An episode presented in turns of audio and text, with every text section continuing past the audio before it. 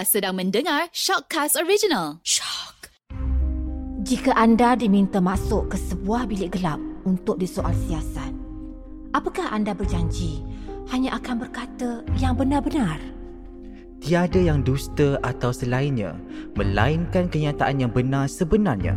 Mungkin ia pahit untuk ditelan, pedih untuk dikenal. Mengadaptasi konsep dark room atau bilik gelap, siri Shock Confession Bilik Gelap menggali dan membongkar kisah-kisah inspirasi rakyat Malaysia yang penuh tangis dan tawa. Di dalam bilik gelap ini, perca-perca kenangan manis, pahit, sedih, marah dan kecewa, malah kesesalan dan harapan dalam memburu piala kehidupan diluahkan secara telus dan jujur. Inilah Confession Bilik Gelap. Selamat datang ke Short Confession Bilik Gelap dan bersama saya Kimi Asyari. Seperti biasa, Bilik Gelap tak pernah kosong. Dan minggu ini kita bersama dengan Sherry Al-Haddad. Terima kasih Sherry kerana sudi bersama saya dalam Bilik Gelap ini. Saya takut. Saya claustrophobic. Assalamualaikum. Terima kasih sudi jemput saya dalam bilik gelap ni. Kalau gelap betul, saya nak pasang lilin boleh?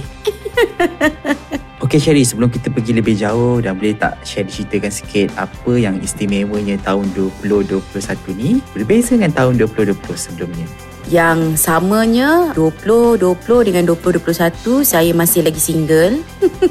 Setiap kali uh, tahun baru saya selalu berjanji dengan diri saya untuk terus maju ke hadapan. Jadi setiap tahun tu kalau boleh nak naik lagi satu tangga, satu tangga. Apa lagi yang saya belum pernah cuburi dahulu, belum pernah saya buat. Tahun ni uh, saya nak carry forward benda-benda tu dan saya nak pergi menuju ke arah yang lebih baik insyaAllah. Hmm.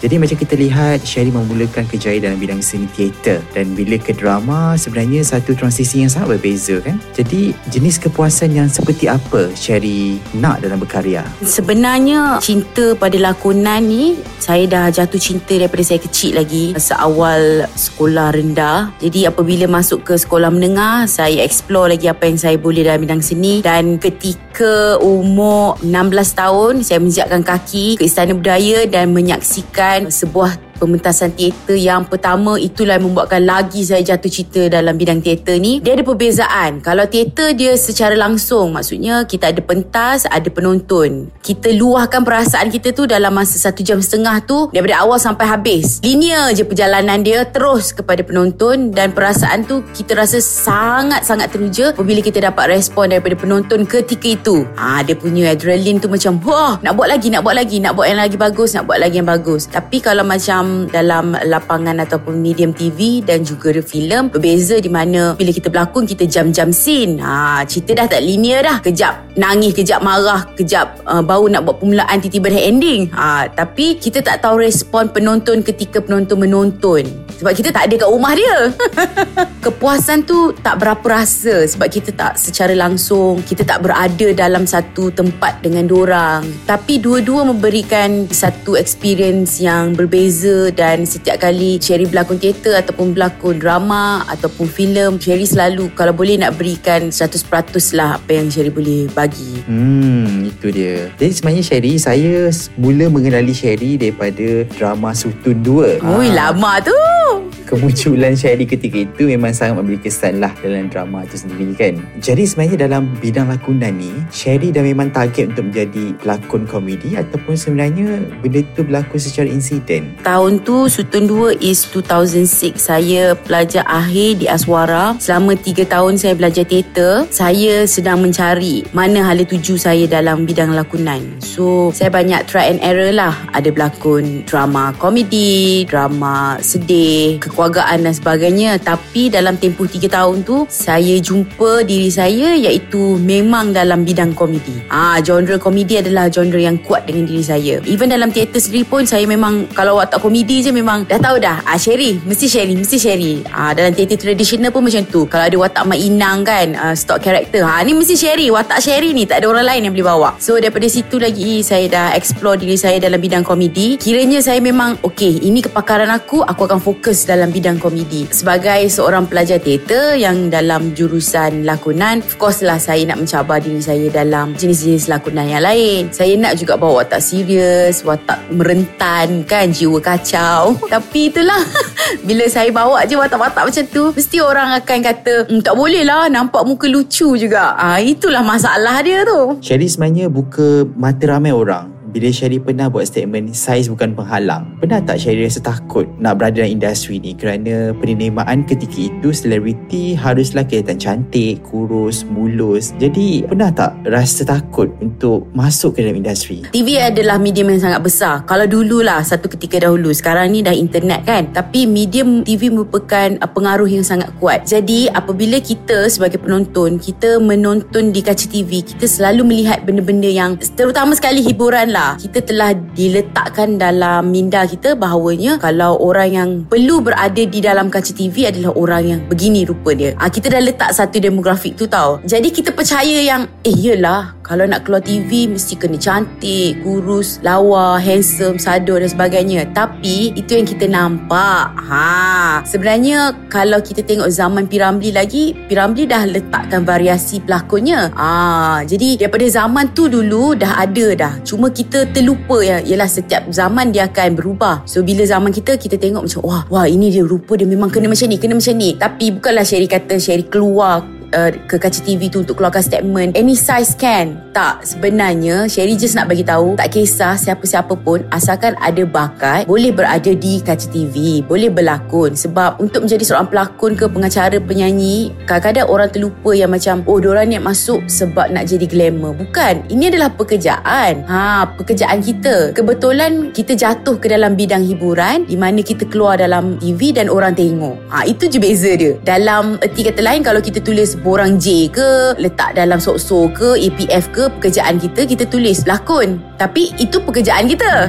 jadi pada Sherry lah Sherry rasa bukanlah Sherry kata nak memecahkan stigma masyarakat oh boleh tubuh badan tak kira lah apa pun asalkan ada bakat untuk berada di depan. Sebenarnya Sherry nak tunjukkan yang tak kisahlah siapa-siapa pun asal ada bakat ada peluang untuk berada dalam bidang hiburan ni. Jadi ialah untuk berada di tahap sekarang memerlukan satu pengorbanan yang besar kan? Jadi macam Sherry sendiri bagaimana Syari membesar? Apa background family Syari dan apa membuatkan Syari untuk rasa enjoy ataupun rasa nak join entertainment industry ni? Macam saya sendiri adalah daripada keluarga yang sederhana. Arwah ayah saya meninggal waktu umur saya 9 tahun dan saya nak bongsu daripada empat orang adik-beradik. Mak saya ibu yang bekerja. Waktu tu dia tak bekerja tapi akibat kehilangan suami dia harus meneruskan hidup dan bekerja waktu tu. So bayangkan 9 tahun tu saya dah hidup berdikari sebab mak saya dah kena pergi kerja. So saya memang hidup belajar hidup sendirilah. Maksudnya balik sekolah, uh, lepas balik sekolah apa yang kena buat, lepas tu nak pergi sekolah, semuanya kena uruskan diri sendiri sebab kita tahu mak kita kerja daripada pagi sampai ke malam untuk cari rezeki demi membesarkan kami adik-beradik. Ha, jadi saya bukanlah daripada keluarga yang senang. Kita orang memang struggle, maksudnya hasil demi hasil. Ha, memang kita bekerja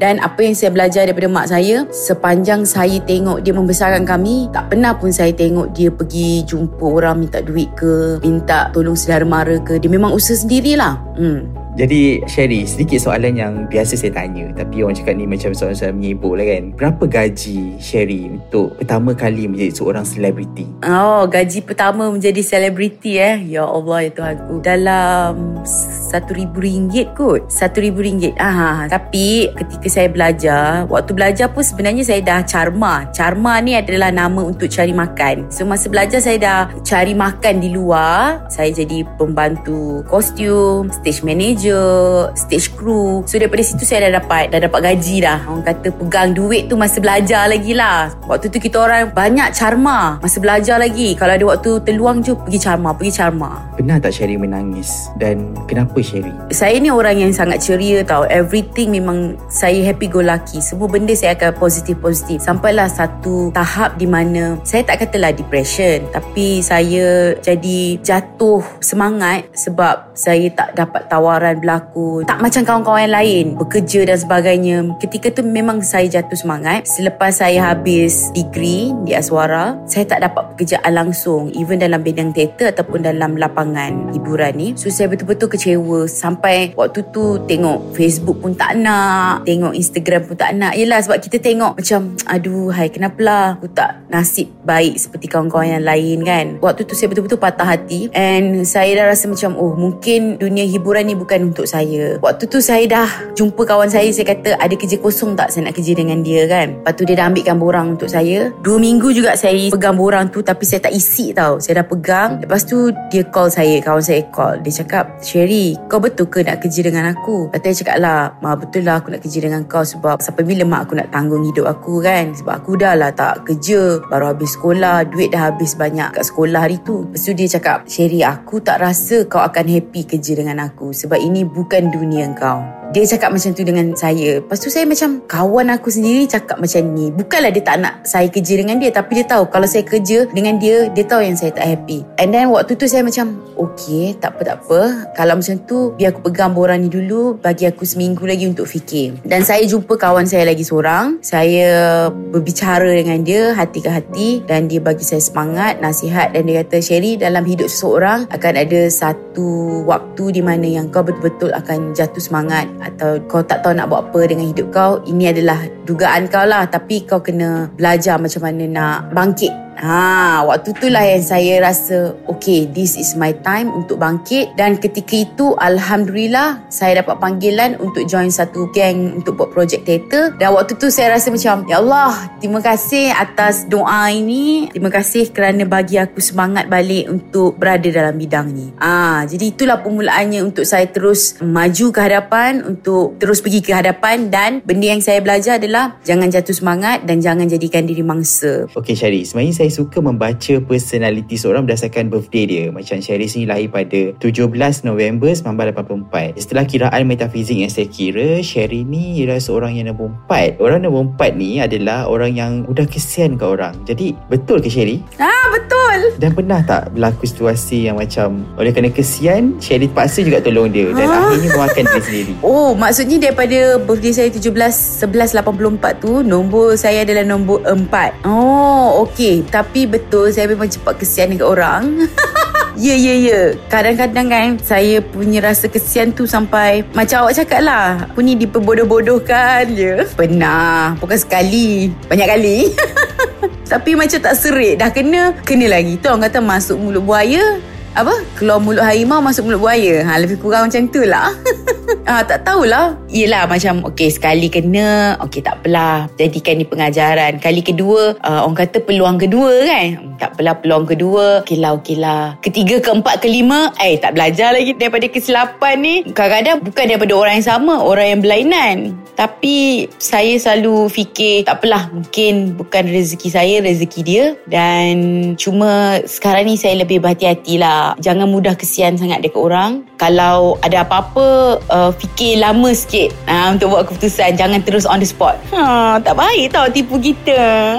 Makna sebuah kejayaan berbeza kan daripada perspektif seseorang. Jadi macam ada yang melihat kejayaan tu daripada besarnya rumah. Ada yang melihat kejayaan tu daripada banyak kereta yang dimiliki. Jadi macam Sherry sendiri, apakah makna kejayaan bagi Sherry? Setiap orang ada maksud kejayaan yang masing-masing lah kan. Macam saya sendiri, semakin saya matang, semakin saya berusia, saya tengok dari sudut yang berbeza tentang kejayaan tu. Dulu masa sekolah itulah kejayaan yang kita fikir. Ada rumah, ada kereta, berkahwin, ada kerja yang bagus. Ah itu dah orang panggil ultimate goal dah untuk seseorang. Tapi semakin saya meningkat usia, saya fikir yang tak semestinya daripada segi kebendaan kita berjaya dalam hidup. Antara kejayaan yang boleh dicapai ataupun yang sangat besar dalam hidup seseorang adalah mungkin daripada segi ilmu. Segi apa yang dia dapat berbakti pada keluarga, kepada masyarakat. Itu antara benda yang saya belajar, kejayaan yang saya mahukan dalam hidup. Tentang kebendaan tu dulu adalah satu benda yang sangat penting lah untuk saya. Tapi sekarang ni saya okey. Ha, macam oh tak memiliki handbag pun saya okey. Tak mempunyai kereta yang besar pun saya okey. Tak mempunyai boyfriend yang handsome pun saya okey. Tapi kalau dapat boyfriend handsome apa salahnya? It's a bonus.